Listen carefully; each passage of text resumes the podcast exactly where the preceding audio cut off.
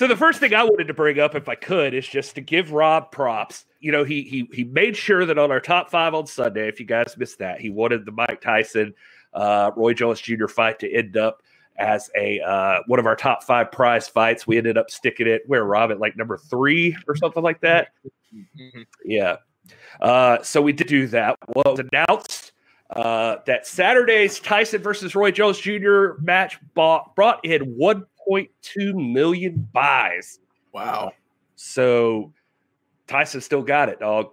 He still got it. It was a big deal. And uh, yeah. Well, some, of those, some of those buyers bought, were buying it to see Nate Robinson, okay? Let's let's be honest. You think that's what it was? Uh, that YouTuber guy, that YouTuber guy was on there too, right? Yeah. So you, you yeah, got his, yeah. you got his guys. Yeah. Well, I know you don't pay attention to uh, boxing at all, but did you at least watch that knockout? No. Which one? Nate, like uh, Jake Paul knocking out Nate Robinson. Oh no, I heard about it, but I haven't. I haven't actually seen the footage of it. It was, it was dirty. Got deboed, man. Got deboed. Yep. But uh, anyway, I just wanted to bring that up because uh, that's, uh, I think, the year's biggest sporting event so far has been UFC 251, uh, which was like Usman and Jorge Masvidal. Uh, but that one ended up getting 1.3 million. But we're still counting numbers. We're still we're still in the middle of the uh, election. We're doing recounts. We're doing all of this stuff. So Tyson and Roy Jones Jr. might be the biggest uh, sports event, like as far as on pay per view purchased, you know, that yeah. kind of thing. So, uh, well worth it to have made it in our top five, is I guess where I'm going with that. So, Rob made the right call that we should include it in the discussion. So, I just wanted to, I don't always admit that Rob's uh, hmm. uh, right, but I'll, I'll, I'll give it to him on this one. Uh, just for context, I mean, the biggest, like the the boxing, I mean, what was it? The last huge one would be like Tyson Fury and Deontay Wilder, and uh, that did like eight hundred thousand buys, and so yeah. we're already like well beyond that. So uh, here you go. Congratulations, Mike Tyson and Roy Jones Jr. You guys headlined a big ass fight, so that's uh, looking good. And everybody that made fun of uh, Triller, who purchased the rights for it, they're uh, yeah. Talk to me about that. What's that about? I tried out Triller. Yeah, they just they, they, bought the rights to it to like be responsible for it or whatever, the streaming and all of that stuff. I mean, although it was like on FITE TV, which is where I think most of us saw it, it was on regular pay per view and FITE TV, but Triller like uh, reportedly like you know produced it or whatever. Huh. And uh, anyway, they go make some bank. It's interesting. They're getting paid. They're getting paid. We got to get yeah. on Triller, I guess. Are we supposed to get on Triller now? Yeah, that's it. I think so. Gonna, I don't know. I've still Rob... got the app. I've got. I've got. I've still got the app on my phone from the, the first one we need to get on is LinkedIn or Tumblr. Those are the ones you want to start on. Well, Pinterest. We need to get on Pinterest. Pinterest. That's my. Hey, Tanya over there as we speak, looking at that junk on Pinterest. I feel pretty strongly that we. I feel like we had some uh, brand new guests about five minutes ago, and now they're gone yeah, okay. what is this about? They're like, what is this? Uh, what is this? Is boxing? I'm out of here. We yeah. will be the only wrestling show on Pinterest, man. Where there's a whole market. Pinterest. Pinterest. That's yeah. That's Pinteresting. Mm-mm. Mm-mm. Well, I know you got some news, bruh. Give us some news. Uh, well, I mean, it's not really news. It's kind of just a recap of uh, of a podcast that came out this week. So I don't know if you guys have listened to uh, Renee Paquette's new podcast called Oral Sessions. I don't want to hear it. That's the name of it. Uh, but she had, uh, she had, uh, she's had her husband on there, Jon Moxley, which is kind of cool. She's got, I think she's three episodes in right now, but she had Josh Barnett on there, and they were talking a little bit about Bloodsport, and it was just an interesting uh, conversation. I know we we all watched Bloodsport and kind of covered it on this show, um, uh, especially from a prize fighting perspective. It was a, a really great show. So Josh Barnett talking on her show, and this is just some of the quotes that he said. But he said, "There's so much fluffy wrestling." So to have something that's not that, that's stripped down and raw, it stands out it's become something that's unique. Also, what makes it even more unique is when people try to steal the gimmick, which is a little, uh, I think, jab at Raw Underground. Mm. Uh, bite it, rip it off. The one major one, re- really the first, either not at all. I don't know what that means. Uh, I understand why they want to do it, but it only helps us at the end of the day. I've seen other organizations try and rip the idea off. It's fine. What it does show people is I'll just do MMA moves in a match. I'll just take the ropes down. No, that's not it. You can try to look like the packaging all you want, but you will not be the product. So Josh Barnett going over there, putting over Bloodsport, which man, I agree with. I mean, what I watched of Raw Underground didn't hold a candle to to what we saw on Bloodsport, and um, yeah, he talks a little bit more about you know future plans for Bloodsport to make it even bigger, make it more of a, a regular thing. So, uh, just from a prize fight perspective, prize fight wrestling, that was a really cool conversation. So go check that out on uh, Renee Paquette, formerly Renee Young, also Renee Moxley, whatever you want to call her. Uh, her new podcast called Oral Sessions. So it's a good listen. Sounds like it. I love the I love the sound of a good oral session. Uh, Rob, You know it. Rob, did you Don't have any Google it. that you? Uh, yeah, you you said I, I believe Will an SEO uh, dream or something like that. yeah. Yeah, don't Google it. Just try to find the direct link somewhere. If you don't Google image it either, for sure. Mm. Yeah. Rob, did you have anything you wanted to add on the news items? I'm sort of the resident uh, uh, team historian here, and uh, today is an important anniversary in uh, the history of, of the National Wrestling Alliance, the greatest pro wrestling entity of all time. And so, uh, so we prepared this little clip today. It's available on TikTok on the NWA podcast. There, uh, you got it for me, Will. Yep, let's roll it. Known as the Giant of the East, Shohei Baba is one of the most important personalities in the history of wrestling. Internationally respected, Baba became a fixture in the sport in the 1960s, traveling throughout Japan, South America, and the United States, even wrestling Bruno Sammartino for the WWWF Championship in Madison Square Garden. Baba founded All Japan Pro Wrestling in 1972 and as part of building an international brand, he invited stars from around the globe to compete. In Kagoshima, Japan, he reached the mountaintop, defeating Jack Brisco for the NWA World's Heavyweight Championship. Baba's reign lasted only seven days, and over the next five years, he would win the title twice more, neither reign lasting for more than a week. His reigns, however, were not insignificant. Baba's victory over Brisco, after all, was the first time that the NWA title had changed hands outside of North America, making it now a truly global title. The date of that title change? December 2nd, 1974, 46 years ago today. Thank you for watching. This is the NWA Presents. This is Pro Wrestling History. Wow, There you go. There you that's go. classy, Rob. I didn't realize how stubby your arms are. Yeah. Uh, well, you don't really get it get the effect over the internet. You gotta gotta see it in person. Yeah, Kinda like- yeah. Kind of like running into Gary for the first time in person, man. Those squatty little legs. What? No, I seem so much bigger on camera, but four foot nine. yeah, it's a it's a rough life. Oh man, let's see here. Uh, well, you know, we would be remiss if we did not run through uh, one other thing today. Uh, unfortunately, today the uh, passing of the great Pat Patterson. Um, he was uh, a legend in the business, the very first Intercontinental Champion. Rob, you probably know a little bit more than me about that, but uh, a lot of you may just know him as him and Gerald Brisco running neck next to Vince McMahon in the uh, Attitude Era, and that sort of thing. But yeah, just a, a great one, and he is uh, unfortunately he he uh, passed away this or today, I think. Yeah, yeah it's, that's um, super sad when I saw that today. And I mean, he's one of those guys that like there's just an undeniable mark on the sport of pro wrestling from from Pat Patterson, and you know he it, it wasn't it wasn't that he was having an impact, you know, decades ago. I mean, he was having an impact on wrestling, you know, this over the past year. I mean, he's he's been that active and contributing that much. So super sad. Thoughts and, and prayers to his family. Right. Also, uh, um, a, a pioneer of sorts uh, in wrestling. One of the first openly homosexual uh, uh, uh, entertainers in the industry came out, I think, in uh, 2014. I was reading that earlier, and so he was a bit of a trailblazer when it comes to that too. Uh, the amount of courage uh, it takes to do that in a business like pro wrestling. Uh, speaks for itself. But uh, you know, uh, Pat Patterson is one for the ages, and now he belongs to the ages until Valhalla.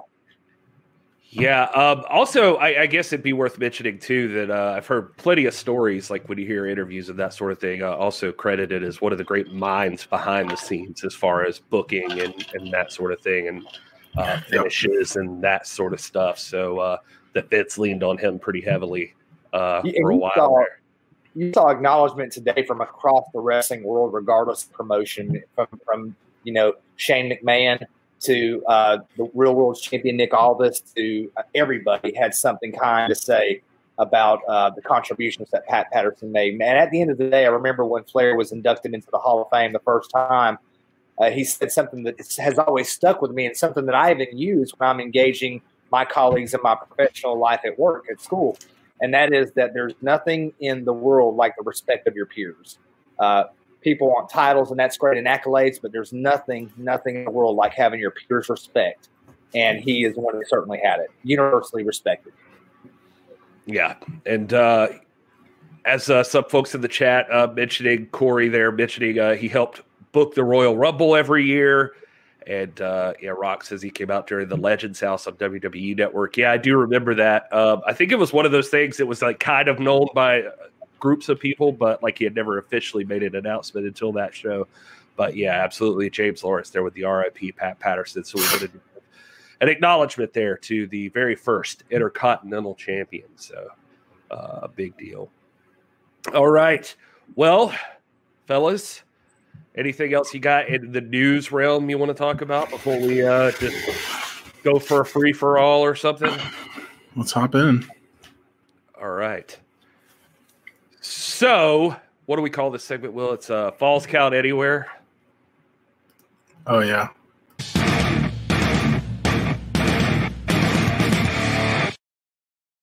I slaved That's what for, it is. I is slaved for, is? I slaved for hours waiting for you to make those graphics, and you're not going to use them.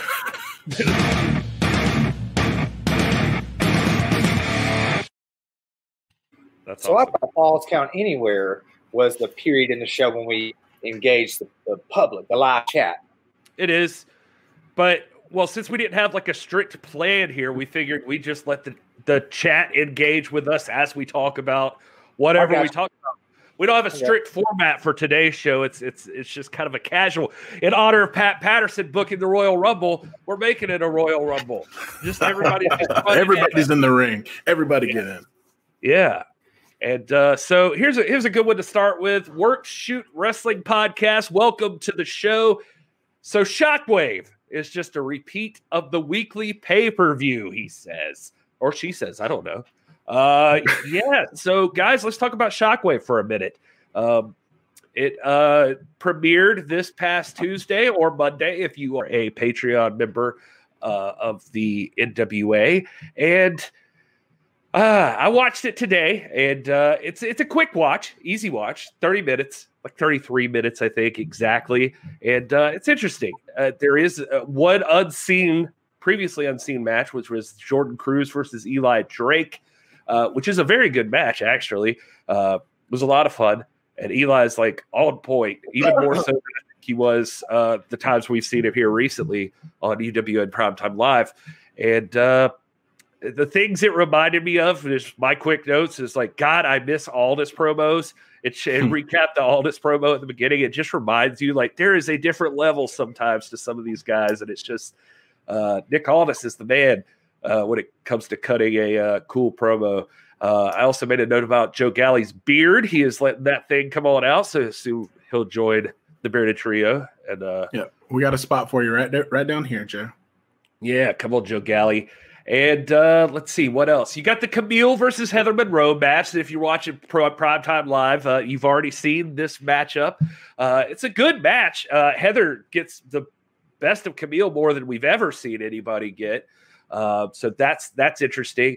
Uh, and I, I, you know, I, when I was watching this match, I did note that commentary sounds weird though when you're watching it now, and it's like six week old, old commentary. They're talking about. Yeah Thunder Rosa is the women's champion and like just all this other stuff that's going on. You feel kind of you feel kind of left out. And then you got the Nick Aldis versus Mike Bennett matchup, uh, which was amazing. Uh, yep. It just it, I forgot. I, you know, the thing is, is I don't think I ever got a chance to go back and watch it again. And uh, so, you know, on the initial premiere on FITE TV, there was a lot of video issues during that show. And uh, as we noted on that show, our recap show that week, and uh, this time it was good to see it all the way through with no interruption.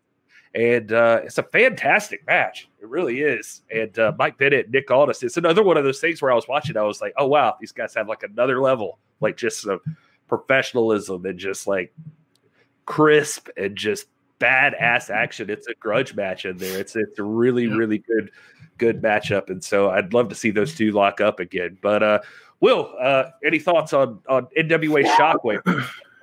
yeah, I mean, you know, obviously, um, we're all going to be disappointed. I'll just uh, uh, point it out in the fact that it wasn't a lot of new content. We did get one new match, but my thing is this: overall, it's a positive thing because the the NWA are reestablishing themselves. So the the channel has been dormant, so to speak, for a little while. There hasn't been a lot of new content.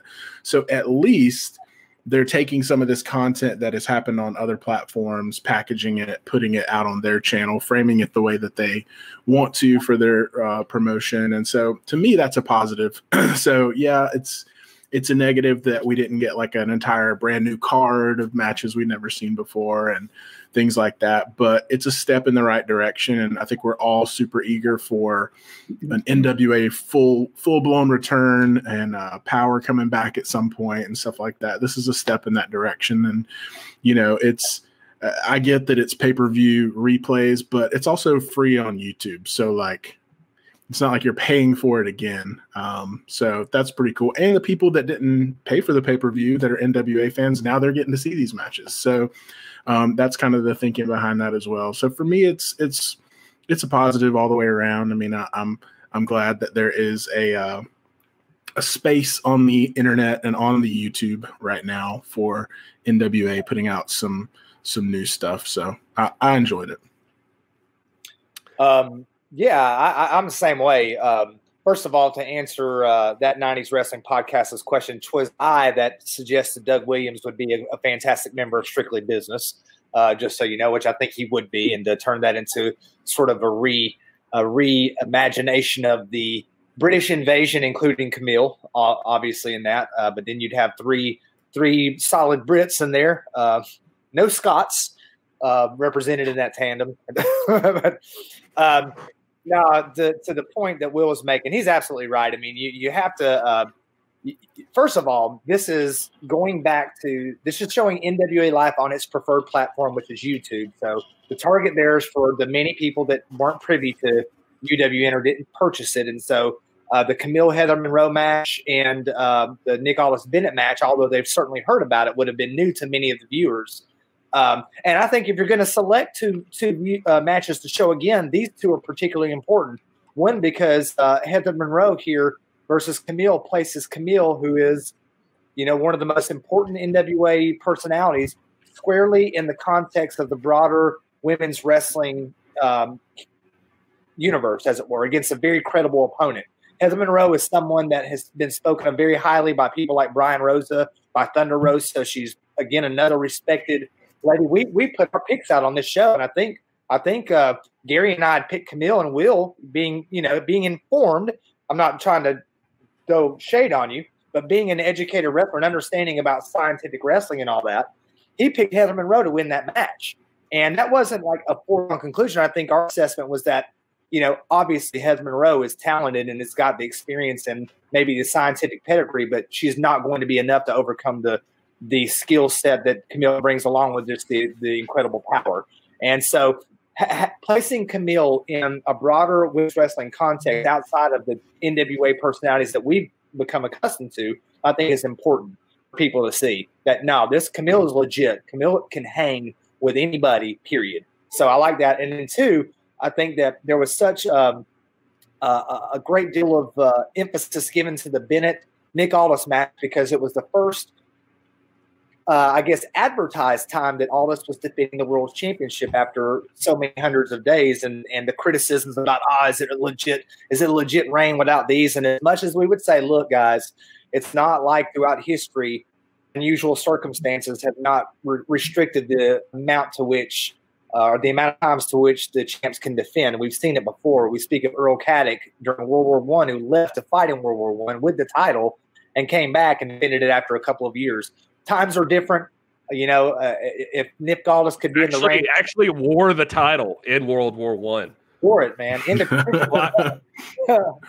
but uh, just like, it took some it took some gunfire. It's uh, that's it's right. That's right. Um, which is why they had to replace it with the Lou Thesz belt because it was all jacked up, you know, from shrapnel and and, and whatnot. But uh, that's tomorrow. This is the NWA presents. This is pro wrestling history. But uh, this finally, Nick Aldis gets to c- come out of, of this hiatus of uh, very few title defenses. And make no bones about it, the champ wants to defend the belt. He would. This is the man who was the architect of the Aldis Crusade. He wants to be in the ring as oft as he can, but obviously he doesn't call the uh, the shots on everything. There's uh, other considerations that have to be uh, taken into account that are way above our perspective, even. Uh, but he got in that ring and had a fantastic match, and we get to see this match in a very pristine format. Even those who got of us who got to see it, unless we have gone back and watched it since, this is the first time we got to see it unbroken, without distortion, without mm-hmm. buffering. And so uh, Gary was just mentioning earlier today in our Discord, our private conversation, that gosh, man, not only can all this talk, but this Joker can freaking go. Look at this match; it's an amazing match, and it is. It only went about twelve minutes. This is a match that could easily have captivated us for half an hour or longer. But in 12 minutes, they told a story. It was legit. So we got Shockwave. We got one original match, which was a good one with an important guy, Eli Drake. We got a very important women's match, placing Kamille in a broader, legit wrestling context. And then we got one of the best matches of the whole pandemic era featuring Nick Aldis and Mike Bennett. So it wasn't that bad. Uh, I would expect uh, in the future to, for Shockwave to be something along those lines of something new and something old, uh, kind of mixing it together and, and, and continue, especially, you know, with the direction that UWN is taking now. And we'll get into that later. Yeah, I think that the uh, well, they announced next week's already uh, on the show. Uh, week number two is going to feature uh, a, a, couple of other matches that you have seen from Primetime Live. One of those being Eli Drake versus Eric Watts. Uh, that match is going to show on Shockwave. They announced Kamille will be in action, but they didn't say against who. I'm guessing this may have been another match, uh, not unlike the Eli Drake match that we'll see another Kamille match. And uh, then they also announced that the NWA Women's Championship on the line, Thunder Rosa versus Priscilla Kelly. So if you didn't get a chance to see this previously, Ooh. that is well worth your time. Thunder Rosa it's, versus it's, Priscilla Kelly is amazing. That match is probably my number one of of the 2020 UWN Primetime Live era. I mean, that was man, that was top notch. So I'm excited to watch that again. Exactly. Uh, so well, while we're talking about it, since we're we're on this subject and just uh, going through things that happened this week, uh, let's go jump into primetime live for a minute here. Uh, it was a it was a show that you know they they'd gotten to this point where there was less and less initially. I, I think one of the criticisms we've had, if any, and we, we've we've enjoyed primetime live, but you know there was a promise of a lot of NWA uh, participation, and unfortunately that's uh, dwindled off. And uh, clearly, they're still working together. The Shockwave program is uh, out, but uh, this this show you, you, can tell. Like, I mean, they're they're suffering the same thing that a lot of other places are suffering right now. The pandemic era is causing different issues. I think they even said on the show there was a women's match that completely got postponed due to both women coming in contact with someone with COVID. Uh, so it just it you can tell it's a it's a frustrating uh, situations. So I don't envy uh, David Marquez and uh, and you know here on this show we're huge fans of David Marquez. He was on Sunday night. If you guys missed that, uh, it was a great interview, and I, am guessing that he knew some of what was going to happen on this show, and uh, just uh, didn't want to break the news quite yet and let it happen naturally on Primetime Live. But essentially, the big news that we're talking about there is that Primetime Live did announce that they are going on hiatus. Uh, at least until after the first of the year. So, uh, just due to the issues with booking these matches, and that California is one of the more strict states, which Marquez did bring up uh, in our talk on Sunday, that you know you you don't know day to day what's going to happen at any moment. It can shut down. So it looks like at least with Primetime Live, they've decided to go the route of not having that stress of not knowing day to day what could happen, and they are going to go ahead and close down. Uh, Will, did you have any thoughts on that just initially? Uh, no, I mean it's not it's not totally unexpected. I mean, uh, you know, as you mentioned when when we were uh, chatting with Dave on um, Sunday night, I mean, he he did express some concerns about that. I mean, I think L.A. County, which is you know the the Thunder Studios is right on the border, according to him, of, of Long Beach and L.A. and um, but LA County's pretty much completely shutting down this week again, and um, they they have a lot of really strict measures in in line. And plus, you know, you got to think. I mean, it's it, it's not a UWN Primetime Live is not a local promotion. It, it's it's billed and booked as you know a worldwide thing, um, and you know they've been bringing people in from all over, and that can be particularly tricky. You know, with a, a kind of a resurfacing of of COVID and stuff like that. So I think it, it probably just got to a point where it, it, was just too difficult for everyone. Um, and they didn't know, you know, probably up until the day of if people were going to be able to make it or not. So I think it's a wise choice um, on their part. But uh, you know, we'll see. We'll see in 2021 if they uh, bring it back and and what the vibe of it is. But I think it was. I think it was the right choice. Rob, probably not initially what they intended, but actually maybe the timing can work out because you know we had been discussing Chris Dickinson and the situation with his injury, and he's up for a world championship uh, title match against Mike Bennett. Uh, so we were wondering if they were going to have to just skip over him for now and uh, it looks like that's even being taken into consideration. And they're still hanging on to that being a match. They still heavily talked about that being the match. That Marquez is adamant that will be the match. But uh, I was wondering your thoughts on all of that. Yeah, that's certainly got to be one of the considerations. Now, listen, we we I'm a, I'm a high school athletic director, among other things, and we had to through a number of things, not just COVID cases, but close quarantine injuries through a number of situations, we had to forfeit the last two games of the year, which took us out of playoff contention. That's a hard decision to make, uh, but it's you have to make those decisions when you have so many things that are going to essentially gut uh, the program of any chance of really moving forward to, ha- to, have any resemblance of what you want it to. And uh, it already pained them to have to modify the cards modify the uh, the the uh, tournament bracket the way they had to, and we came up with the finals. Although the finals was what we predicted, the road to the finals was quite different than what we expected and what would even have been possible with, given the original bracket. But you take into account travel restrictions, uh, concerns about health and whatnot, and then uh, certain injuries and the prospect of losing maybe what might be the hallmark match of your of your debut season. It all makes sense. We gotta we're gonna take a little bit of time everybody can heal up. You know, we we've got vaccines coming out in mid December. They're saying that possibly by June, every American who wants one can take one.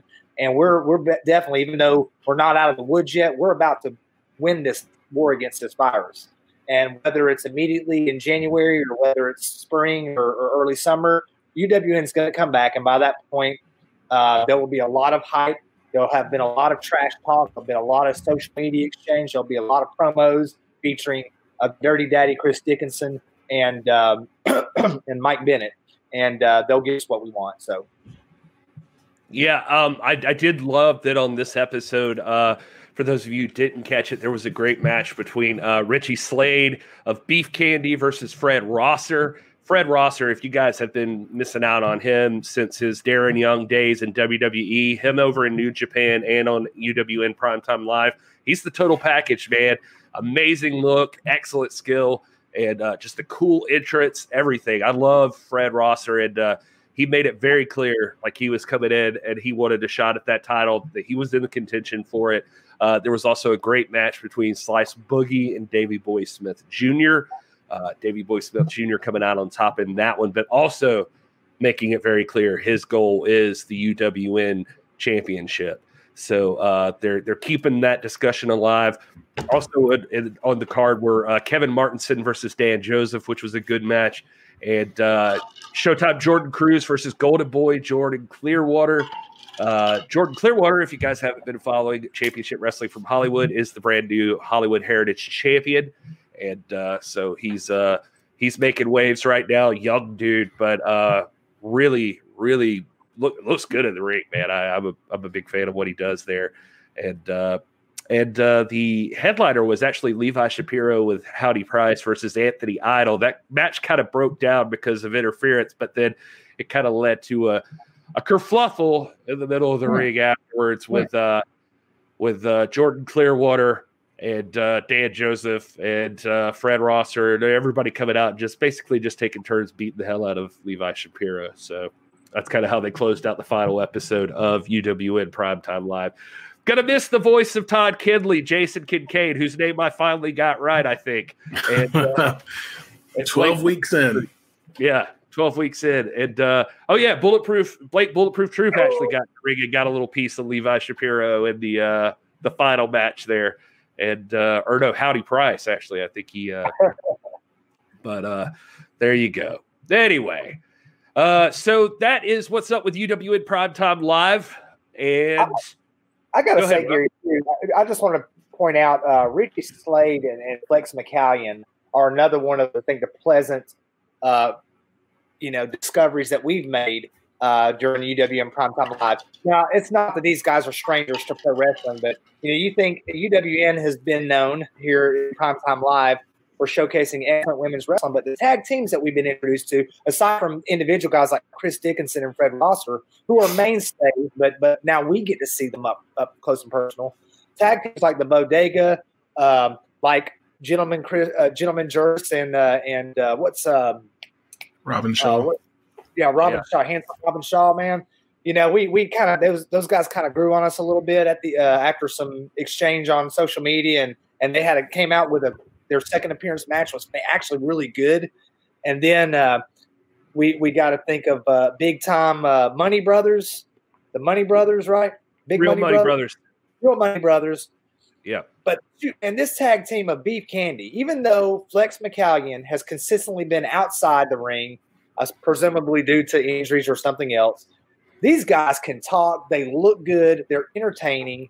They're physical. They're clever there are you and you probably a lot of people probably hate them, but that's because they're really good at being creepy and antagonistic and just slimy, man. They, these guys are a great heel tag team for someone who doesn't even believe in heels. I'm, I'm really and haven't got just because you don't believe in something doesn't mean it does it doesn't exist. That's Rob. right. That's right. No, I mean, I, will agree with I'll agree with you. And I mean, obviously, now we're talking about tag teams, so I'm I'm here. But um, yeah, I mean, there's been a ton of great tag teams, all the ones you just mentioned. Uh, Beef Candy took a while to grow on me, and it's funny because, you know, when you first hear the name Beef Candy, you're like, "What? That's that's dumb, right?" But you're supposed to think that, like, that's the point. Like, it, it, they they they're a perfect kind of contrast in in body type and style and you put them together with this weird branding and they just execute it so well. And I, I, love that interaction that you're talking about from the outside like you never see one without the other. I mean it is. It's a perfect just antagonistic heel tag team that that you love to hate. And if they're not there you know you miss them almost. And and that's something that you know we wouldn't have been exposed to without without primetime live. So i'm very appreciative of that. The, between the women's wrestling and the tag team wrestling um, that that they put out. You know, it's definitely been an enjoyable show. Want to give a shout out to James Lawrence in the chat. Uh, virus is no joke. My girl had it almost a month ago and is still suffering for it. I'm on quarantine right now because a coworker called it. I'm waiting on my results. I feel okay. Uh, James, we wish you the best of luck. Wish your uh, girl the best of luck as well. Uh, that that certainly sucks. We hope uh, yeah. hope nothing uh, comes of it for you and you're free and clear on that one. Um, want to welcome Woodland Goblin, who is uh, enjoying the show on his brand new reclining leather couch. Ooh. Thanks for hanging out with us, uh, breaking that couch in. Uh, all right. Well, uh, Rob, you brought up a name that actually helps me move into the next segment before we hit a break here for a minute. Uh, Danny Limelight. You you brought up him. He's one of our favorites that we've uh, met on UWN Primetime Live. You could have also caught him last night on AEW Dark, where he participated in a match against Brandon Cutler. Fortunately, he did not come out on top. But I will say this he looked amazing. And Taz, Excalibur, and the other fella whose name just escaped me. It was uh, Jim Ross. I'm nope. Anthony Anthony Go Uh, Tony Ski Tony you talk about Tony Schiavone? Yeah, yeah, that's that's it. Tony Schiavone. uh it's uh I, I, believe it's Tony Schiavone is how it's Schiavone. Silva. Schiavone. Today. anyway, Danny Limelight was on there. He lost the match, but they were putting him over uh, like crazy. Uh, Scooby of the chat pointing out that Limelight made Cutler look so good. You might you might be right, Scooby. It may just been Limelight making him look good. I mean, it was it was a cool match, man. They were that it was athletic as all hell. I don't know if you guys got a chance to ch- catch that one, but uh, it's it's worth your time checking out Danny Limelight versus uh, Brandon Cutler. Um, uh, other other people on that uh, show, uh, as I recall, hundreds of others. yeah. There's, there's there's always hundreds of matches on AEW Dark, and it's uh awesome. hundreds. hundreds of matches on AEW Dark. exaggeration if, at all. If not, if not thousands. Yeah, it's it's AEW Dark is if you want just straight wrestling, just to take your mind off anything else, and you just want match after match after match after match. I mean, they just keep coming. And uh but you know who stood out to me on this week's AEW Dark? I have to say this, and I tweeted about it earlier. But our boy, goddamn Ricky Starks, that man is so good, so good. And if I don't care I don't care which one of you's watching right now, and you don't think that Ricky Starks is a superstar, go back to AEW Dark and watch that dude. Just his entrance alone, and then the match. Tell me that guy's not headed straight to the top. Like he is one hundred percent gonna be a uh, a big dog at AEW. I believe it. And uh, and and again, the commentary team putting him over constantly. Uh, just you know, uh, the other guy, not Schiavone, but the other Tony, uh, telling Taz, it was actually funny the interaction they have. One, one of the things I like on Dark is their interactions are so loose, but he was telling Taz, like, this is the greatest thing you ever did in your career was getting Ricky Starks on your team. And he was like, all right. I mean, I think I did some stuff besides that, but I appreciate that. And, no, uh, no, that's the greatest thing he's ever done. He's like, fine, the greatest thing you've done in this chapter of your like, all right, I'll take that. And, uh, but Ricky Starks just has his entrance down. He's got the attitude, just the moves. Man, whoever let that dude go, come on, come on. That Ricky Starks is the man. He really is. Yeah, he's he's positioned he's positioned well. He's positioned really well too. I mean, with Taz and uh, that whole crew, like he he's he's definitely uh, I think somebody mentioned it here, Jedi Warrior. I mean, he's definitely got gold in his future, in my opinion. He, he's perfectly positioned for it, whichever they, way they want to take him. Um, so at this point, we just sit back and enjoy the ride and, and watch him keep rising. Because yeah, you're you're you're spot on, Gary. That dude's he's a superstar. Rob, have you have you been able to catch a lot of his stuff? Because the thing is, yeah. is that I mean, I think he's positioned appropriately because he's he's he's like consistently on AEW Dark. He's always got a match and he's always on commentary at some point with Taz, like hanging out with him and talking. So I think they know, like they're just like easing him into it that's what I was going to point out. He not only can the man work in the ring, and, and he's well positioned on Dynamite too. I mean, he's always in, in oh, there with. Uh, I mean, this guy is already, you know, the, without exception, NWA talent has gone over to AEW and has been put in a position to shine, which they deserve to. But uh, you know, you see Ricky Starks jump on commentary during the uh, the Bates uh, Gracia match, and this Joker not only can work, he can talk. Man, he's an entertaining talker, and that's the thing that is really difficult to teach. You know, you gotta you got to have the gift of gab, and some, and that's probably the hardest skill to for a wrestler to develop. Uh, you either got it or you don't, or you at least have some sort of element of it. And that's why great the ones that really stand out, like a Nick Aldis or an Eli Drake or a Thunder Rosa, they stand out because Eddie Kingston. They stand out not only because of their in ring ability, that's obviously the main reason, but they accent it so well with talking. Every time any of those people I just mentioned speaks, gosh, it's so entertaining, captivating, believable, or just enraging. You know, any of those things, it, it, they they know how to manipulate. And uh, Ricky Starks is gifted. He's just gifted. Yeah, there's there's there's like this.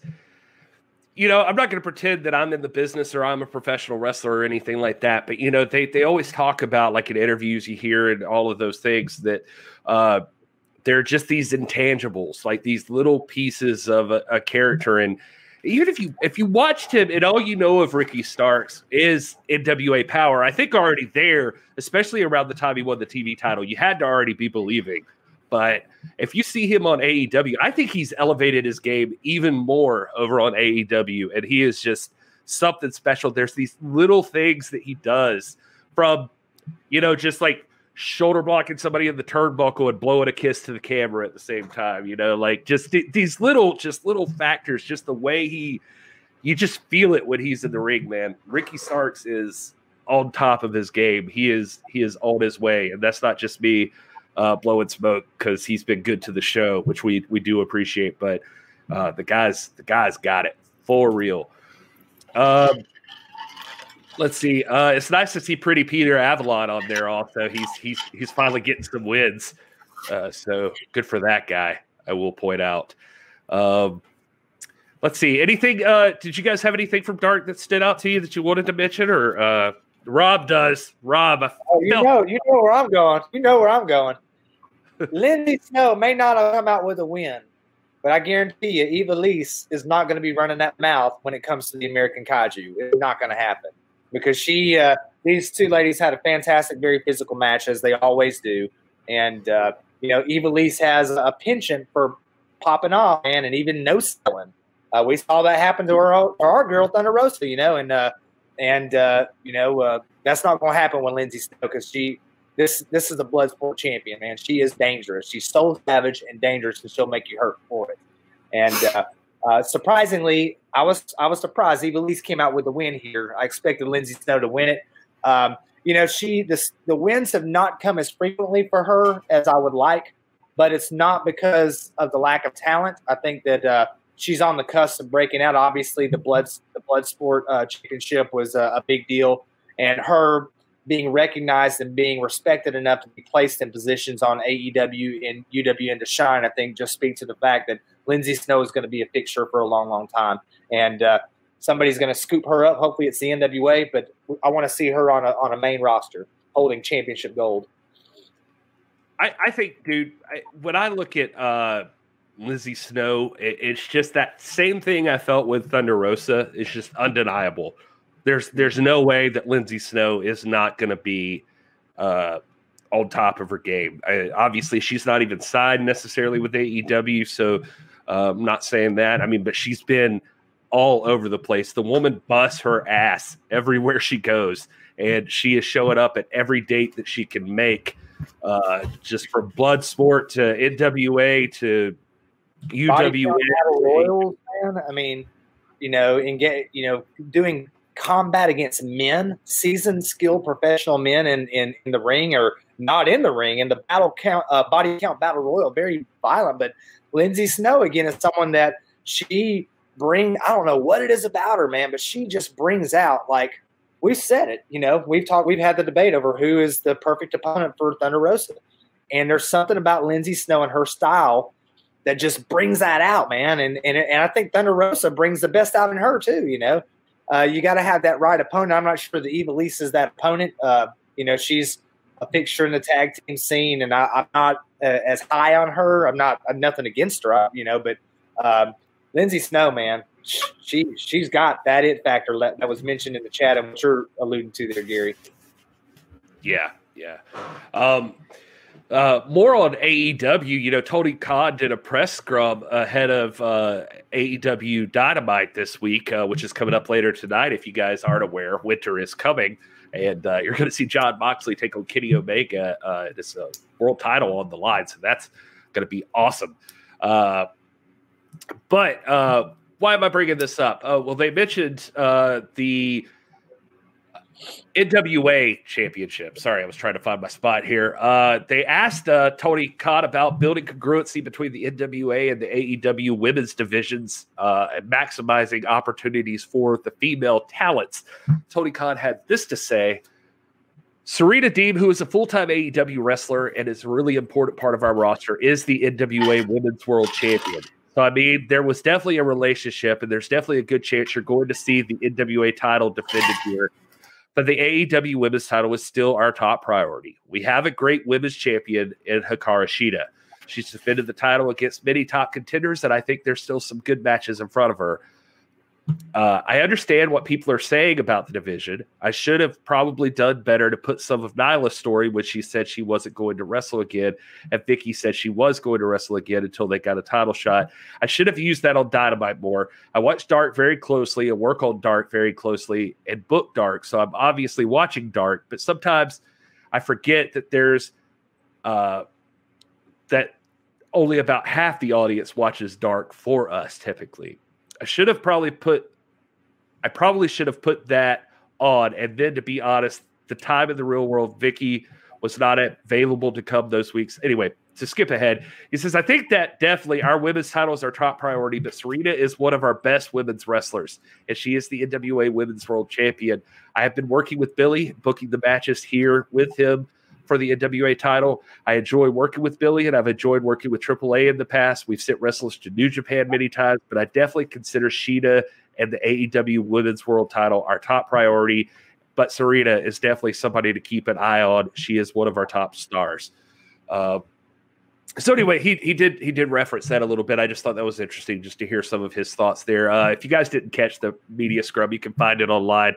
Uh, he I, I, like the NWA title being in the mix personally because it's the best thing you can see right now. Like as far as uh, NWA stuff, I, I I have fantasies that the NWA World's Heavyweight Champion shows up on AEW someday mm. to compete with Cody Rhodes or something to continue that feud. But anyway, Rob, why why you got that look on your face? Okay. You you you keep your hands off Nick Aldis, okay? You keep your hands off my man. I mean, my champion. oh, all right. Well, uh, they also, I, am curious your you guys' thoughts. They asked him about uh, if they're looking to expand their uh, pay per views as well, and uh, Tony Khan said he was kind of digging their their big four, and uh, he wanted to kind of keep it there right now. But how do you guys feel yeah. about that? Like, will you, you think like four is a good number? Yeah.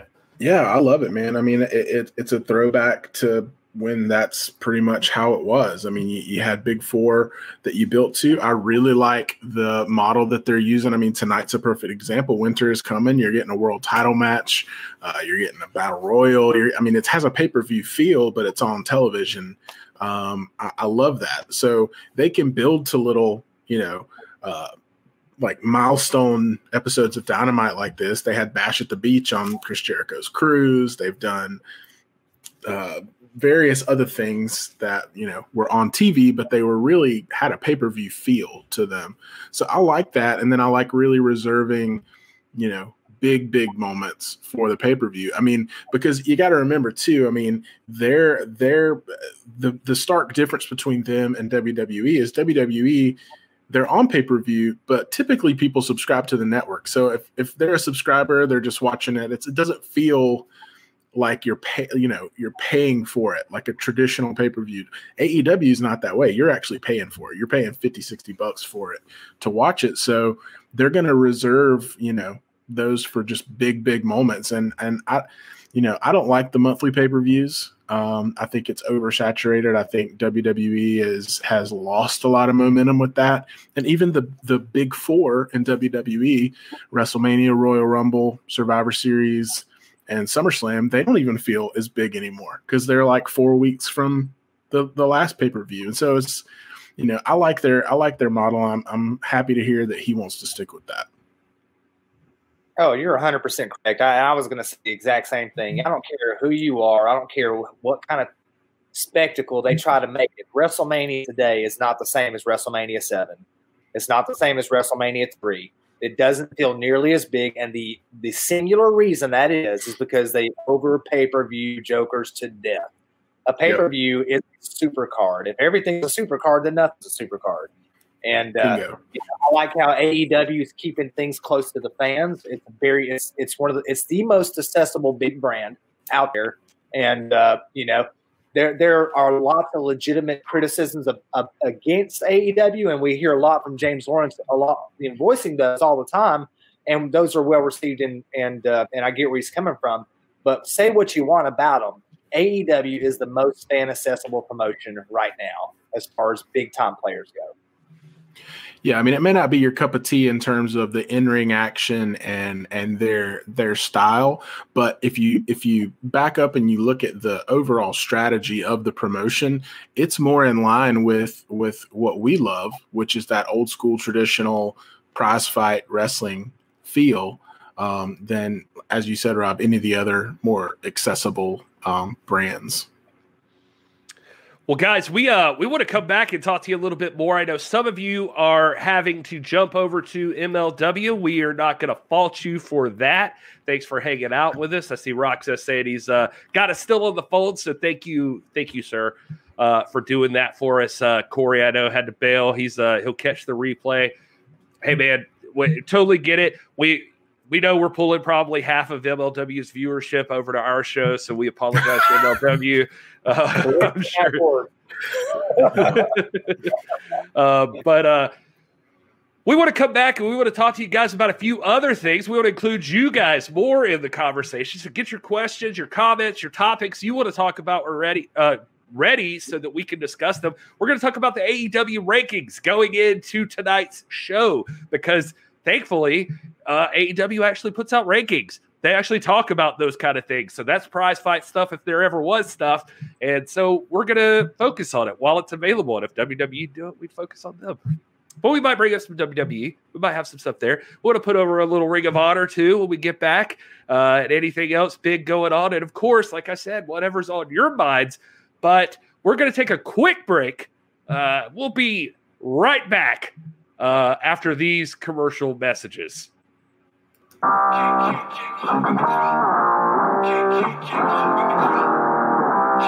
Yo, what's causing all this?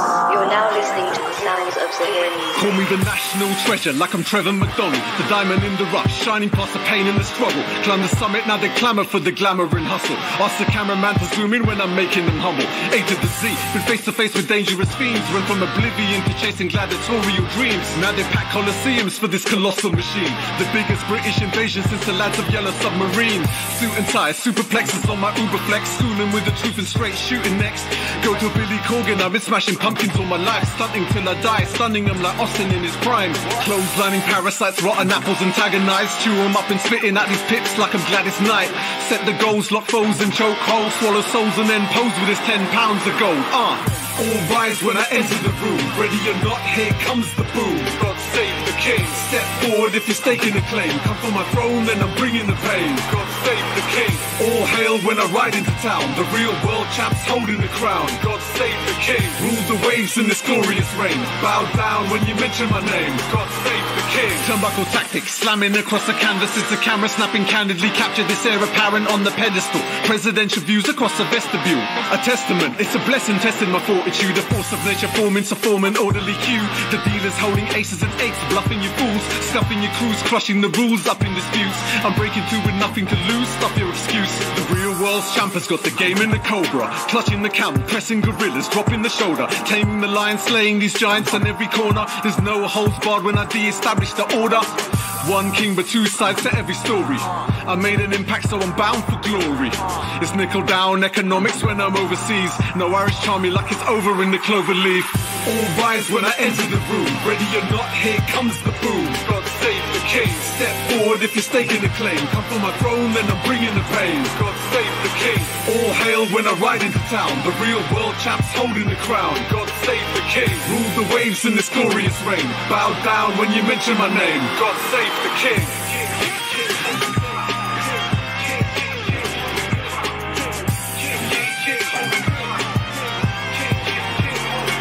He doesn't drink, he doesn't smoke, he doesn't do drugs. His only vice is wanting to be just like me.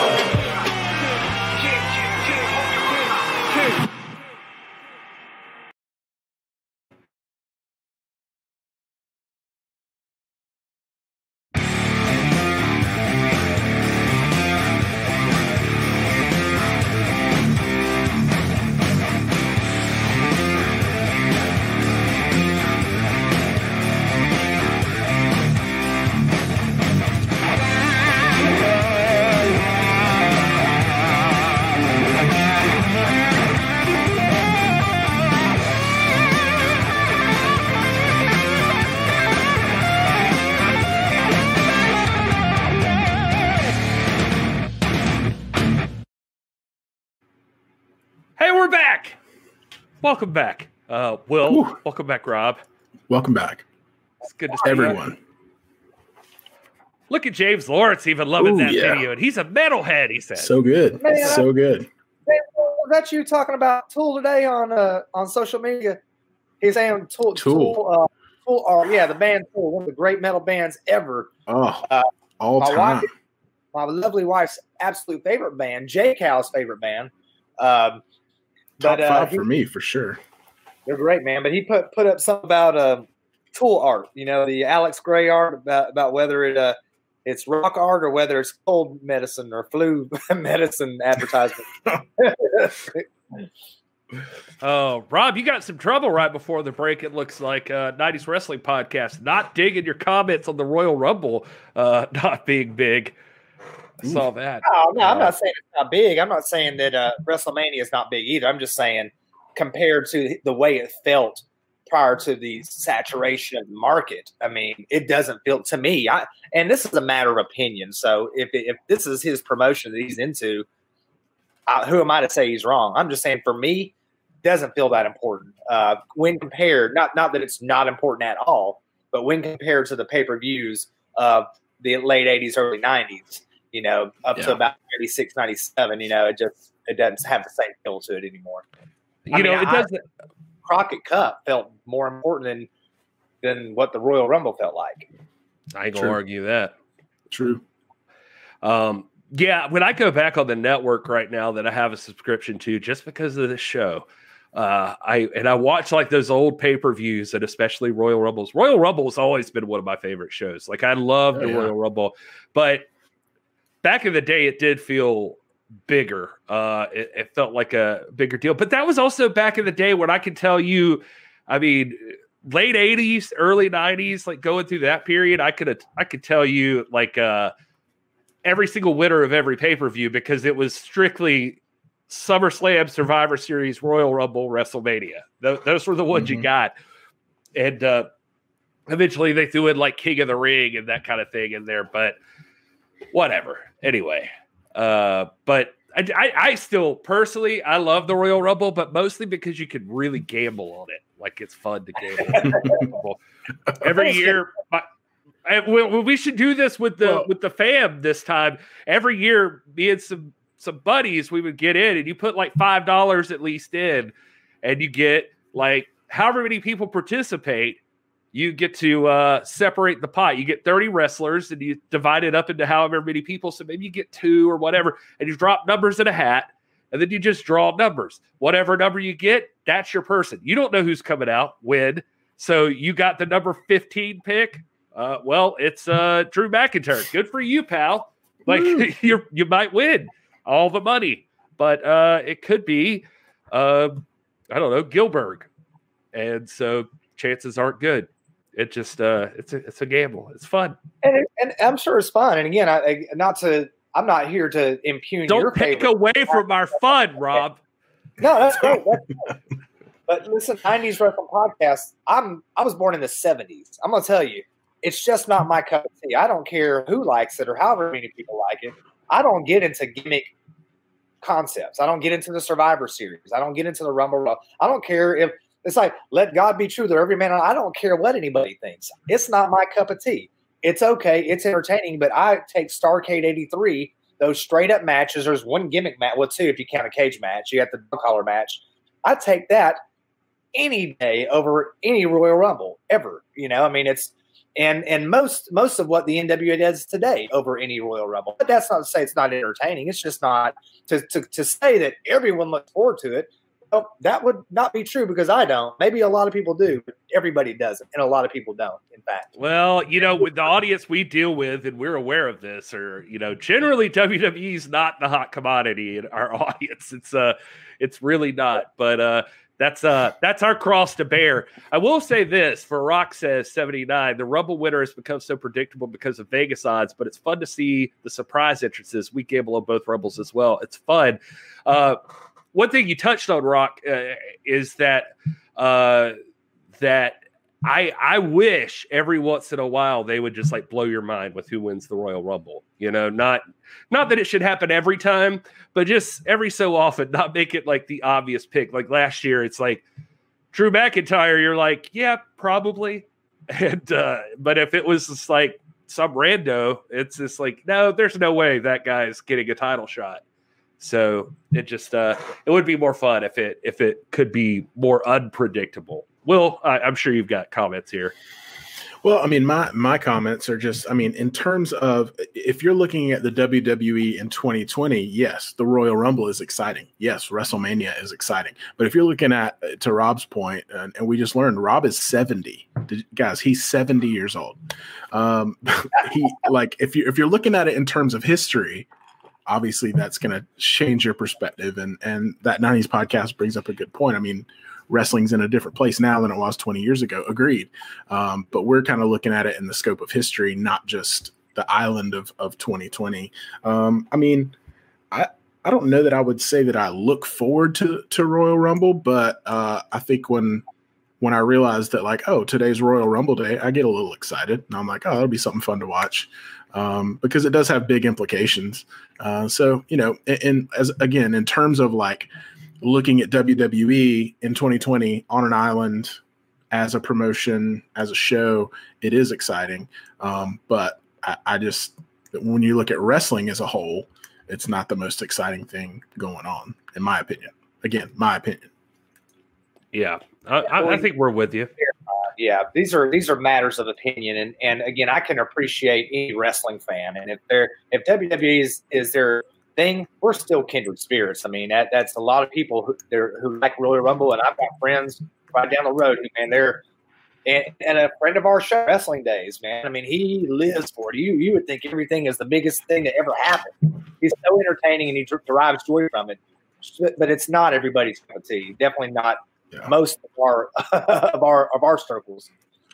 I just I just like the idea that we could all have different favorite things. I, I love we we try to touch on as much of this wrestling product as we can. Uh over on the Cinema Shock podcast with the movie stuff, I always look at like our horror fans as the same way. There's so many different uh variations, so many flavors of horror movie, uh slashers and thrillers and like cerebral movies and like all kinds of stuff. Everybody's got their own style that they enjoy. I think the same thing happens with wrestling.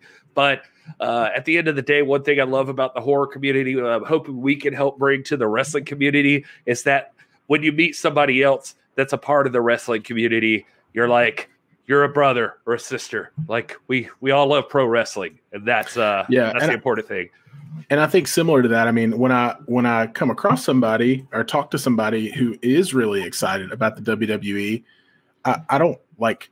I'm like, yeah, I get it. You know what I mean? So it's not a. It's again, it's just a preference thing. Like I, I I'm I'm happy that anybody would get excited about any kind of pro wrestling. You know, whether it's sports entertainment centric or prize fight, you know, focused. You know, pro wrestling's pro wrestling, and um, so it, it's good. It's just a matter of opinion. Rob, you're talking your way out of getting put oh, over in that chat with Doug Williams. What I meant to say was Royal Rumble is the Ooh. junk, right? It is the junk. I love it. It's the wow. nah. You, can, you know, you know. I appreciate your kind words, uh, uh, '90s, and you know we respect you and your opinion. You're always respectful in your disagreement, and that's part of it. But You got to And if you're me up- watching, if you're watching or listening now, check out that '90s wrestling podcast. It does great interviews. Has a great interview with uh, the champ, uh, the real world's champ, Nick Aldis, that we've put over. That's how we met, and uh, is regularly doing stuff. So anyway, go ahead, Rob. I'm sorry. And and, Oh, and no, if you like it, and if you like hearing uh, him and Rob argue, join our Discord because Good they're both on there. And uh, our Discord is a lively pro wrestling conversation, pretty much daily, and it's a great great space. Yeah. Um, I've been watching SWE Fury because of Roscoe in our Discord, and I'm figuring out the best ways to have the heart to say to him, I don't like it as much as you do. Well, I think you just did. Yeah. I don't know so- if he's watching. but- if you're watching or listening, that was it. I'm sorry. Uh, not that I don't like it. I'm happy to see Tim Storm is a big part of that program and love some Tim Storm and Jack Stade. Uh, but he, the, the part with SWE Fury, I don't know if we have any fans, so I won't spend too much time on it. But I will say this Roscoe, if you're in our Discord, you know that he is a big proponent of no silliness, just real wrestling. Like he wants it. But SW Fury is it'd be pretty silly sometimes. Like some of the stuff I see, and I'm like, really, Roscoe? Like some of this is, I mean, one of the one of the main people's like a juggalo, and I just I don't know, man. It's uh whatever. Uh, let's put over something else, guys. We got to take a second here to talk about. I will. I know that you and I, especially, like we really want to get in on this Ring of Honor on Monday Oh. night, uh, right before Monday Night Raw. Like Monday Night Raw is the big show and everything, and I've never been like super into Ring of Honor. I know Will, you used to be, and uh, you're working your way back in. But uh, I started back on Ring of Honor the last week, I think. Uh, but this week, uh, last week was good, and I was like, I'm going to tune in again. But this week, I cannot say enough good things about Ring of Honor this week. If you guys have not checked it out, it's available for you uh, for free, like on FITE TV, on the FITE TV app. Just watch Ring of Honor. It is worth your time. If you like prize fight wrestling, there are literally two matches on this whole entire show. The rest of it is putting over uh, uh, upcoming matches and that sort of thing. And the two matches that they have, a lot of the time is dedicated to giving you all of the context and backstory that you need to appreciate the matches that are happening on the show. And you do. By the time it gets to them, you know exactly what's at stake, why they're fighting, who they're fighting for, everything about it. And the matches, they deliver. Uh, 100%. So on this week's episode, you get Josh Woods versus Jay Lethal in a pure Oh rules gosh. match. And it is fantastic. It is a fantastic technical wrestling match. The best one you're going to see or have seen maybe this year, as far as like Yeah. pure technical wrestling. The lead up to that too i mean they gave a good you know 10 minutes to to josh woods' promo. And then jay lethal obviously a legend. I mean he he gets on there and and cuts his promo and, and his video package. And you're right. By the time you get to the match you're bought in. Like they're doing it right. I mean they're they're they're they're making the best of the current situation. They're saying you know what? If we can only book two matches let's make both of them 15 and 20 minutes and let's do some backstory. Let's let's uh you know promo some stuff. There was even a, um, and you might uh, be about to mention it, but after this match, there was a clip of an interview with Matt Taven and Mike Bennett. They had a sit down that's available on Honor Club, which I'm not a member of yet. I'm I'm I'm real close. A couple more good weeks of this programming, and I'm probably going to be in. But um, and just you know hearing that story progress, I got really excited sitting there watching that, imagining, uh, you know, Mike Bennett being back, but also just imagining when when they split at some point and have a one on one match, how incredible that's going to be. Um, you know, I'm just I'm always thinking like ten steps ahead. You know what I'm saying? Story. No, I hear you, man. I love the the the little uh, promo from Jay Briscoe where he's Yep. like talking about like, man, I've been watching my brother. And he's like, we got a chance. Final battle's coming up. And I'm looking at, you know, we're 12 time tag team champions. You know what sounds better than that? 13 time tag team champions, but your ass is caught up in this EC3 stuff. Like, man, what is your deal? And he's like, whatever. You know, you got to do that. I'm gonna find another partner. We gonna go get the belts, and uh, it's just like there's that stuff. But to go back, if I could, to the John, uh, uh, to the farmer and uh, or not, not farmer. I'm thinking of John Farmer in the chat. Uh, the, uh, sorry, you're always on my mind, sir. Uh, to Josh Woods and Jay Lethal, if I could. Uh, the, the, the beauty part of that match is it's just like sit downs with each of them leading up to the match. And like right before that, there's a promo between uh, what do they call themselves? The Foundation. It's like John Mhm. Gresham, Jay Lethal, and uh, I had it down here. Uh, Rhett Titus and Tracy Williams, and they're talking about wanting to restore honor to Ring of Honor, not unlike the EC3 thing where he's questioning it, but they're saying they want to use pure, real professional wrestling to show you what Ring of Honor is supposed to be about, and they're going to do it. They're going to win every belt in the business, and they're going to come in and, and take this thing over. And I love that already. But then you had these sit downs. Uh, I had no backstory uh, before this stuff. I didn't know Josh Woods from Adam. I didn't know anything about him. Uh, but him talk, sitting down, talking about how Lethal's a veteran. Um, but he's the guy who's accomplished more faster than Lethal did, and he's and he's he comes from the MMA world, and he's like the thing that he's good at that he knows is that there's no move that doesn't have a counter. There's no hold that doesn't have a reverse. There's like all of this stuff. Like he's they Foreshadowing. yeah, exactly. Because man, when him and Jay lock up, by the time they finish those promos, you are ready to see these guys go. And there's at one point, even they utilize the silence in the room so well because they're talking trash the whole Mhm. time. And there's one point where he like hip tosses Jay Lethal over, or no, Jay Lethal has to use his first rope break on a submission. He comes up and, and Josh Woods is like smiling, like sitting there with his mouth guard in, like smiling. And Jay Lethal looks up at him and he's just like, wipe that stupid, goofy ass look off your face. You think this is funny? and like Josh Woods takes his mouthpiece out and he's like, no, man, I don't think it's funny. You're Jay Lethal. I think this is sad. And like puts his mouthpiece in.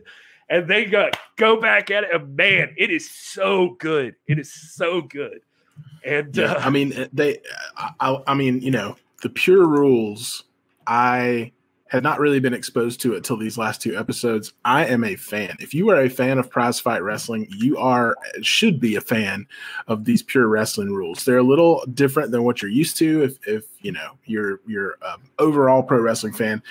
But dude, it just feels so much like a real prize fight. And, and these two guys really made it feel that way. And they start the match off, and man, the whole first like five, it was almost like five minute segments. It went like 14 minutes and 14 seconds or something like that. It went almost to, t- to the 15 minute time limit. But the first five minutes was just submissions. I mean, they were just, it was just, they were on the floor, trading submissions, going back and forth. And then the second five minutes, they get into more rope style wrestling, drop kicks, stuff like that. And then bringing it down the home stretch, a combination of both. And it was just, man, it was an entertaining match. Josh Woods, I remember when he debuted on Ring of Honor. So uh, it's been a while since I watched Ring of Honor. I think last time I watched Ring of Honor before last week, like Cody was in the Bullet Club. That's how long it's been. So you know, it, it it's kind of reintroducing me to it. But I, I do remember when Josh Woods debuted, and he's beefed up a lot since then. He has just become very, very well rounded in the ring. Um, and it was just a really, really entertaining match. And Jay Lethal, I mean, he's a legend, did an incredible job putting him over. In his promo, one of the things I liked that Jay Lethal said was, uh, you know, last week he had that match against LSG that he won by decision. So they went to the time limit and he won by judge's decision. He said, he said, I didn't win that match. And he said, you know, LSG lost that match because he used more rope breaks than me and, and, that kind of stuff, and kind of the pure rules thing. And I just love that. I love that he's like his pride. He's like, no, I want to win the match. I want to pin him. I want to submit him. I want to win it outright. Um, and so that just really raised the stakes for this match. And God, I mean, I can't, I can't say enough good things about Ring of Honor this week. And watching uh, the next, the other match in the show, just for everybody to know, is Brody King versus Shane Taylor, and it's another one. It's a hoss fight, like these Yep. two big boys, but the most athletic big boys, like and they are brutal to each other. and they go at it. And there's a, again the same deal. Like there's like 10 minutes of build build up to this match of them like sit down interviews with them telling you why this match is important for them. Not, I mean, and basically in this uh, situation, it's because it's for the number one contender for the world's heavyweight champion. Uh, and so it's it's a it's a eh, God. I just I don't want to gush too much because I don't want to put it over so much and disappoint anybody. But Ring of Honor right now, that's the best show that I've seen so far. Midweek here on this show, Ring of Honor uh, is the best show I've seen in wrestling so far this week. And this is a good a good case study in how you don't need gimmicks uh, to to be an effective storyteller. You know what I mean? You can tell a great story, spend a lot of time doing it, but like they do in a boxing match. You know, you've got your your vignettes and your, and your media packages that do in the lead up to a fight that tells the story of how we got there. Ring of Honor does this so well. They're so they're so focused on being prize fighting, all the way down to the requirement to shake hands and all the pure rules and that kind of thing. Um, Jay Lethal, man, one of the great talkers in the history of the game. I mean, he's up there with anybody, with Eddie Kingston, with Ric Flair, with with uh, um, you know Aldis and, and, Eli Drake and all that. And uh, to to speak about uh, Brody King, talking about the bigness and the brutality of this guy. Gary and I have seen this guy. We saw him at the GPB studio. We saw he and Marty Scurll go toe to toe with strictly business all over that GPB studio. I'm talking about up in the seats. I mean, it was pandemonium. And this dude is a big hoss of a guy, very, very physical. And to see him and, uh, you know, to compete in Ring of Honor in a, in a prize fight under gentlemen's rules uh, and still do his thing, I think that's a plus. Well, and he earned a world the, title shot, right? Yeah, I mean, he's yeah, he did. Final battle. So I think we've, there it is. There you go. That's your final Roosh. battle right there. Roosh Brody versus King. Brody King for the for championship. That there were like I, the thing I want to say, like just even in the build up to this, it is about these two big Haas guys. Like Shane Taylor, I honest to God, again, never seen a match that guy's in, but I am a fan. Shane Taylor is outstanding as a wrestler. But uh there were layers to the match too, like all these different layers to the fight. Like uh, just to throw it out there, you know, just besides the fact that it's like Brody King, you you've had these opportunities and blah blah blah. But like Brody King even saying like, oh, Shane Taylor thinks he's got privilege, like he's doing this thing and this thing, and Shane Taylor's like got this side of him is Shane Taylor's very calm and well spoken and straightforward. And he's like, you hear how I'm sitting here talking to you right now. He's like, and Brody King's the big metal guy who walks out here in a ski mask looking like a thug and all of this stuff. And he's like, I'm a big black man. He's like, you want to talk about privilege? He's like, if I walked out in a ski mask and like just walked through here, he's like, parents would hold their kids closer. And he's like, and uh, you know, like you would you would turn the other corner, like you wouldn't even want to mess with me. He's like, so don't talk to me about like how look and character matters here. And like uh, I don't know, there's just like there's there's like layers to the thing that you're just mm-hmm. like, man, I want to see these guys go. Boy, do they! But uh, it's a it's a solid it's a solid match. Nation show, what's up, buddy? Uh, happy Wednesday kickoff. All right, so we've we've rambled enough. I will do this. We we teased it at the beginning of it. Uh, the or, or at the beginning of the break there that the uh, one of the things we love that AEW does, not to gush so much. Hey, we'll mention Impact real quick because I don't know how else to lead into this. I haven't seen Impact yet. I don't know if you guys have, but uh, they officially did get a final resolution final resolution match for December twelfth. Chris Bey versus Rich Swann. That should be fun. Those two are going to go at it for the Impact World Title. And the other thing we wanted to talk about with AEW, I think, is that I wish that everybody would do this. And if everybody does it, I swear to God, we'll take time to talk about it. Will, why are you laughing? What did I do? Because Rob was just shaking his head. I have no idea why. oh, just you know, just about Swann and his, you know, claiming to be oh. the real champion and all that. Anyway, oh, okay. gotcha, gotcha. Uh, every time I see him, I'm just like, oh, Rob's not having it. this is one thing that came out literally today on AEW's Twitter feed, which I just I don't know, man. I just appreciate and and I don't agree with everything, and I think we're going to talk about that for a minute. But let's start with the men's singles. They do this. Here you go, the AEW men's singles rankings. Uh, obviously, you've got the TNT champion Darby Allin there and the AEW World Champion Jon Moxley, but number one contender Kenny Omega, which makes sense. Uh, there he is. And uh, MJF at number two, Lance Archer number three, Brodie Lee number four, Hangman Page number five. I haven't seen Brodie Lee in forever, so I don't even know where that falls in. But uh, I don't know. And, and, and does Cody Rhodes being in this ranking even matter since he uh, hasn't or he can't fight for the world title? I don't know. You guys have anything that stands out to you about the uh, men's rankings here? Well, I don't think it's totally about the title. It's just the rankings. Um, and you know, I don't know that they've always followed the rankings for uh, title contenders. I mean, you know, you know, I don't see Eddie Kingston on there, but he had two title matches, right? So, I think this is just something. That, it's kind of a, a, fun aspect, something that they do. Um, I think surprising people on there: Rey Fenix and Matt Hardy. That's pretty cool to see them on there. Um, Pac glad he's back. Want to see more of him. But I also like how they're how they're treating the the titles. You know, I mean, Moxley and and Darby Allin are kind of out there on their own because they're they got gold. You know, so that's pretty cool to see. But yeah, I, I like this. I mean, I, I think I would you know again like you said, I wish everybody did this because it's it's kind of cool to look at and talk about and you know don't know if anything jumps out to you guys.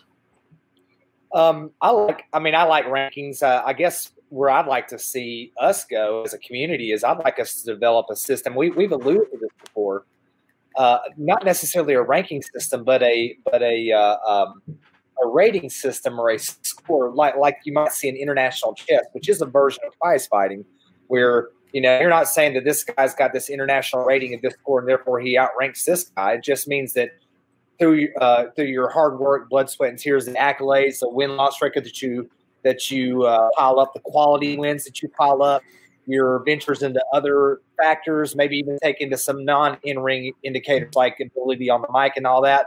But you would d- develop some sort of universal score that might not necessarily be a ranking, but would be like almost like a skill level that you attain.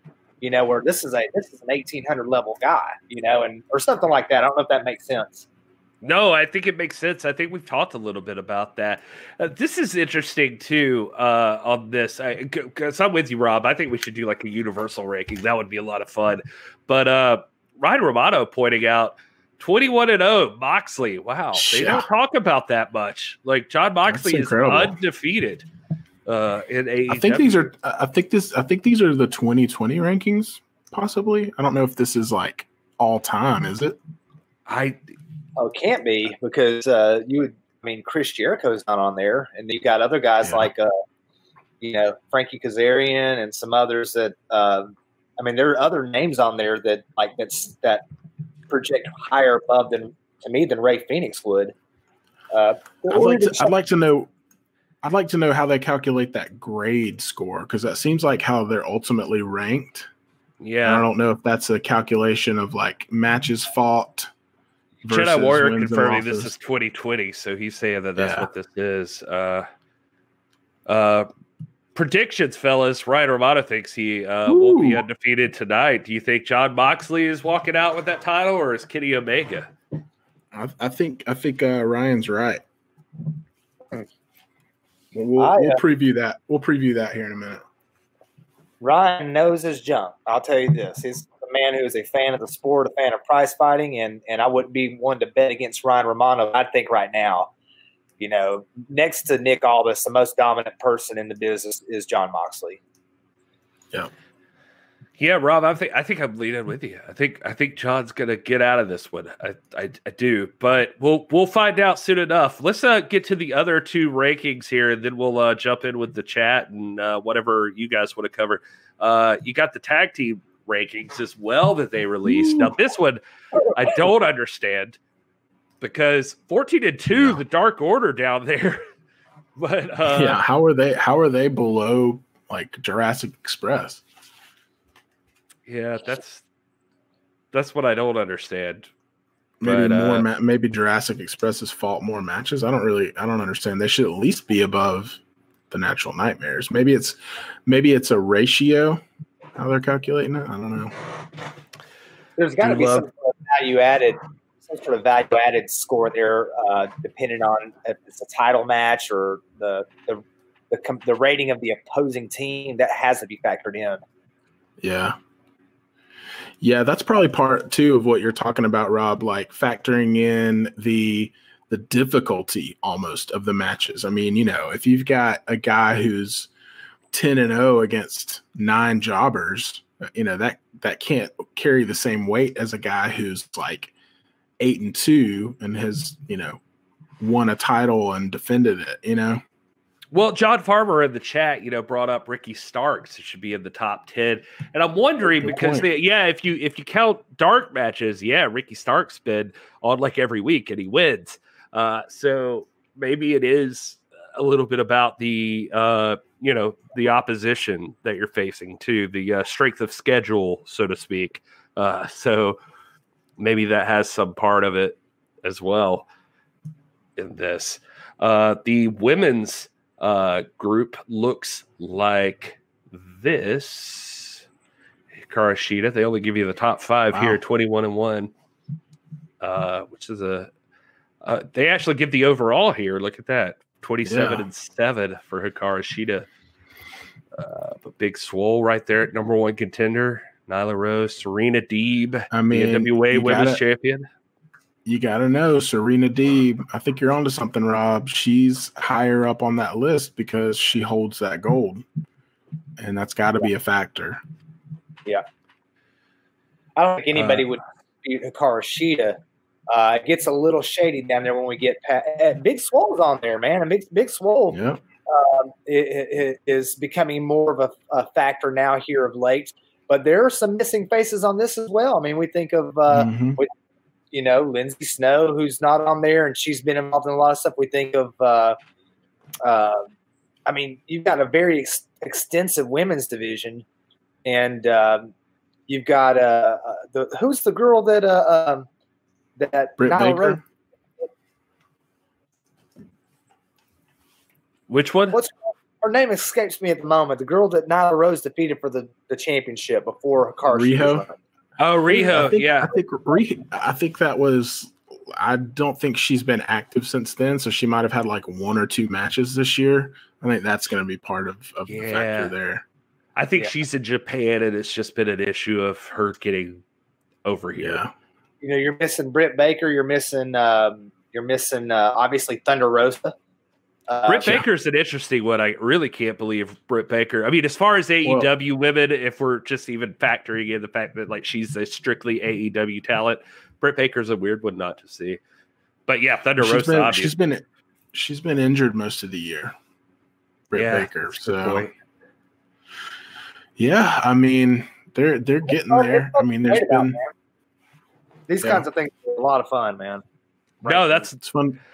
I was happy to find this. I thought that was a blast. Like they actually put out rankings. I wish everybody did this uh, so that we could uh, talk about them and just discuss them. Like Ring of Honor, WWE, NWA, whoever. Just put out rankings. And like you said, Rob, maybe we're just gonna have to start making our own, and uh, so we can uh, so we can make sure we've always got rankings to discuss. But uh, there we go. Uh, before we uh, we we got we got a little bit left before we head into uh, AEW Dynamite coming up. Winter is coming. NXT coming up. Uh, there's lots of stuff to talk about. Did you guys have something else you wanted to discuss before we just throw it in the chat for the last uh, little bit here? Uh, no, I mean unless we want to preview uh, Dynamite, I, I'm not sure what's going on in NXT. Sorry, but you know, big big night for Dynamite if we wanted to preview winter is coming. Uh, well, you know, there's a good chance that uh, AEW or that WWE did not uh, tell us anything about. Wait, Look, Yeah. I'm going to do it right now. They they're never good at this. Uh, preview NXT preview. Uh, War Games Go Home episode. Oh, so the pay per view is coming up. I did. Mhm. Did you guys both see that Kyle O'Reilly Pete Dunne match? I Yeah, we talked about it Sunday. That was yeah, I just couldn't remember if everybody saw it. That's so good. God. Uh, let's see here. WWE has announced just one match for tonight's show. Shotzi Blackheart will face Raquel Gonzalez in a ladder match to determine which team gets the War Games advantage in the women's match. Uh, also, uh, you also see the reveal of the final member of Team Shotzi Blackheart. The team currently features Shotzi, Ember Moon, Rhea Ripley, Candice LeRae is teaming with Raquel Gonzalez, Dakota Kai, and Toni Storm. And that's it. That's all they know about NXT. So congratulations. That's it. Uh, let's see here. Let's pull up a AEW Dynamite preview. Winter is here. It's Uh, so you, yeah. Well, obviously, you know that uh, Kenny Omega is taking on Jon Moxley, so that's that's the big one. Uh, let's see. Do they have anything else? That actually may be all they've got for uh no the No. Dynamite Diamond Battle Royal. Uh that is happening. So uh that uh MJF, Wardlow, Miro, Kip Sabian, Orange Cassidy, Shawn Spears, Scorpio Sky, Matt Sydal, Marq Quen, Isiah Kassidy, Matt Hardy, John Silver, Alex Reynolds, Sammy Guevara, and Hangman Page. That's happening. Oh, is Yep. that the is that the ring thing that MJF Yep. won? That's that is what that is. Yeah, that's happening tonight. Uh, Chris Jericho is taking on Frankie Kazarian. Well, I'm sold on that too. That'd be a good I- one. Yeah, absolutely. That's that. That sounds awesome. And uh, Darby Allin and Cody Rhodes versus Powerhouse Hobbs and Ricky Starks, and uh, Britt Baker versus Leyla Hirsch. So, okay, so now Britt Baker. in action. I'm not trying to be a I'm not trying to be a sleuth here. I'm not trying to be Inspector Gadget, but I remember right before Brian Rosa left to the dojo, he said, "Watch tonight. It's going to be a good show." he said, "I think it's going to be a good show." Yeah, He, he might just he might just be a fan. it's, it's a good point. That's a good point, Will. He might have been talking about Moxley Omega. I don't know. You never know. I would just Yeah. watch it though, just to be sure. Yeah, could be good. We'll find out tonight. Britt Baker's in a match, and she's she's been sticking her nose in places it doesn't belong. So uh, we'll we'll find out. Oh, should Um, be fun. What do you guys want to talk about in the chat? This is, of Well, course, I'll tell you. I'll tell you what everybody's been talking about, which I've been avoiding, and that's that Jeff Hardy bump last night. Monday yeah, I see the uh, chat know if y'all talking saw about that. that. That was uh, not fun to watch. Not after seeing his brother go through something similar. Uh, those those boys need to. Uh, I'm not gonna say they need to hang it up, but they they need to dial it back just a bit. I think they've established their place in history enough that they don't they don't have to uh, constantly be smashing their heads on floors and steps and things like that. But man, it was it was rough. If you didn't see it, he uh, he flipped off the uh, the uh, turnbuckle onto a table, hit his head on the steel stairs on the way down. It was not fun to watch. Yeah, I was looking to see if I could uh, get a clip of that at all, but I don't know that I'll be able to. Uh, that work? No. Well, I could do this. Get get ready to get crazy. Whoa! Oh, Boom. oh. Look at that. Oh, Jesus. Why? Yeah, that's enough. Ugh. That's enough. All right. But that's what happened to Jeff Hardy. That that is nuts. Like, what is that guy doing? I mean, They're on you guys- metal stairs. You guys see what I'm saying, though, right? I mean, these guys have they're they're good in terms of like legendary status. Like they don't need to be doing this anymore. like that that those kind of spots. He doesn't need to be That's- jumping off the uh, taxi over the entrance ramp, like uh, whatever it is, like onto the Dudleys over four tables. Yeesh. Uh, yeah, you're right. Ryan Romano saying they're looking at some serious physical issues in the next few years. You're, ah, man, you know, I hope the best for him. I was, I, honest to God, like going into that match, I, I'm not even kidding. I was watching Jeff Hardy walk down the ramp and like just dance around and like doing the stuff. And I was literally thinking about Jeff Hardy during that match. Like, man, he's lucky he just like gets around like he does. Like he looks good. Like he he looks in shape. Like he looks physically okay because he's done some nuts stuff. I don't know. Uh, you know, our boy James Lawrence had something to say. Stupid spot. yeah, well, that I agree. That that was. Uh, yeah. All right. Anything else we should bring up before we let you guys move on into the night? It's a big night of wrestling, AEW Dynamite, WWE NXT. Uh, we've uh, guys, I don't know. Uh, did we successfully tackle our first midweek wrestling show? I think we did, and I mean, you guys let us know in the chat what you thought, what you want us to talk about. Um, you know, we're we're uh, we're trying to keep this Wednesday show just a little more casual, a little cash, and uh, just talk about stuff. And I think I think we nailed it. I think we did. Yeah. Tell us what you want to know. Like what what's the ideal like midweek recap show? Like what's it talk about? Do you want like full recaps of Monday Night Raw, Ring of Honor, all of those things? Or do you you just want it to be loose, just like this? Do you want us to just kind of just shoot the breeze about whatever? We'd love to know. Uh, thanks for everybody showing up here. We greatly appreciate you being here. It's awesome. It's our first one, so it was nice to see a bunch of you, a bunch of our folks uh, from previous shows, some folks we're brand new with. Uh, hopefully, you subscribe, hit the like button. You can see all of our Twitter and Instagram and other stuff handles. It's at the NWA pod on everything right now. That's uh that's where we're at. We're working on that. I got to figure out what we switch to since we're this is pro wrestling. But uh anyway, uh and uh yeah, Ryan Romano I, wanted to I'm, put up our boy DNC Digital, so I just wanted to bring that up. Sorry, Will. Uh he had Shaul Guerrero on there and uh it's up on the YouTube channel, so check that out.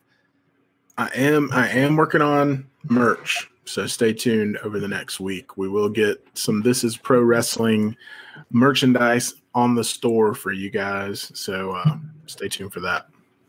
Jedi Warrior says nothing WWE. Recap from ROH, MLW, AEW, NWA, UWN, AAA, and NJPW. Hey, New Japan is oh, another thing we'd love to to get in. We're we're like gradually expanding, and New Japan's a, a little bit of a tougher one for us. So we're we're working our way in there. But uh if so if any have- of you guys, if any of you guys are like NJPW faithful and you follow it religiously, let us know where to start, how you do it, when to watch, all that kind of stuff. Because we uh we've been I mean, we can keep up with, you know, the big news stories and the big events, but uh let let us know the best way to to stay on top of all that because it is it's probably the least accessible, you know, promotion in here in the States. So yeah, I was. I'm struggling with them because I work and I have to have my monitors to do work, and then so I have my TV in front of me. So if I can't get it right there on my TV very easily, it's it's a pain. So Impact and New Japan are like my biggest struggles right now. Like just, uh, I saw somebody earlier mention All Japan, and that's even a whole other level. So uh, yeah. it'd be great if I could watch all of them, but. Uh, you know, we can only do what we can do. But uh, thank you guys. Thank you, Jedi. Thank you, James. Uh, Nation Show. Uh, Ryan, obviously. Woodland Goblin. Uh, Rock says Wrestling with the MMA. Um, all of you guys for for showing up here, hanging out with us, talking to us on our first night, uh, our first Wednesday night, uh, and early, like an early show, leading into a big night of wrestling we want to know what you think. So so to show us in the comments. Make sure you hit like. Make sure you hit subscribe. Tell us uh tell us what you thought of the shows tonight. On we'll, we'll be around on Twitter, Instagram, everywhere. Just hit us up. Let you know what you're thinking about it wrestling wise. And uh, if you uh, see something special that happens, like maybe a, a wild Lamera Mera appears or something, let's uh let's put it over on the uh, interwebs. But uh, yeah, thank you guys. Willie Bowen, thank you for being here. Uh, we're to let you go for now. So you have uh, like 10 minutes to get ready for the big stuff. Winter is coming. Winter is here in 10 minutes. We love you guys. But until Sunday night, when we see you again and recap the whole week, enjoy your gravy cake.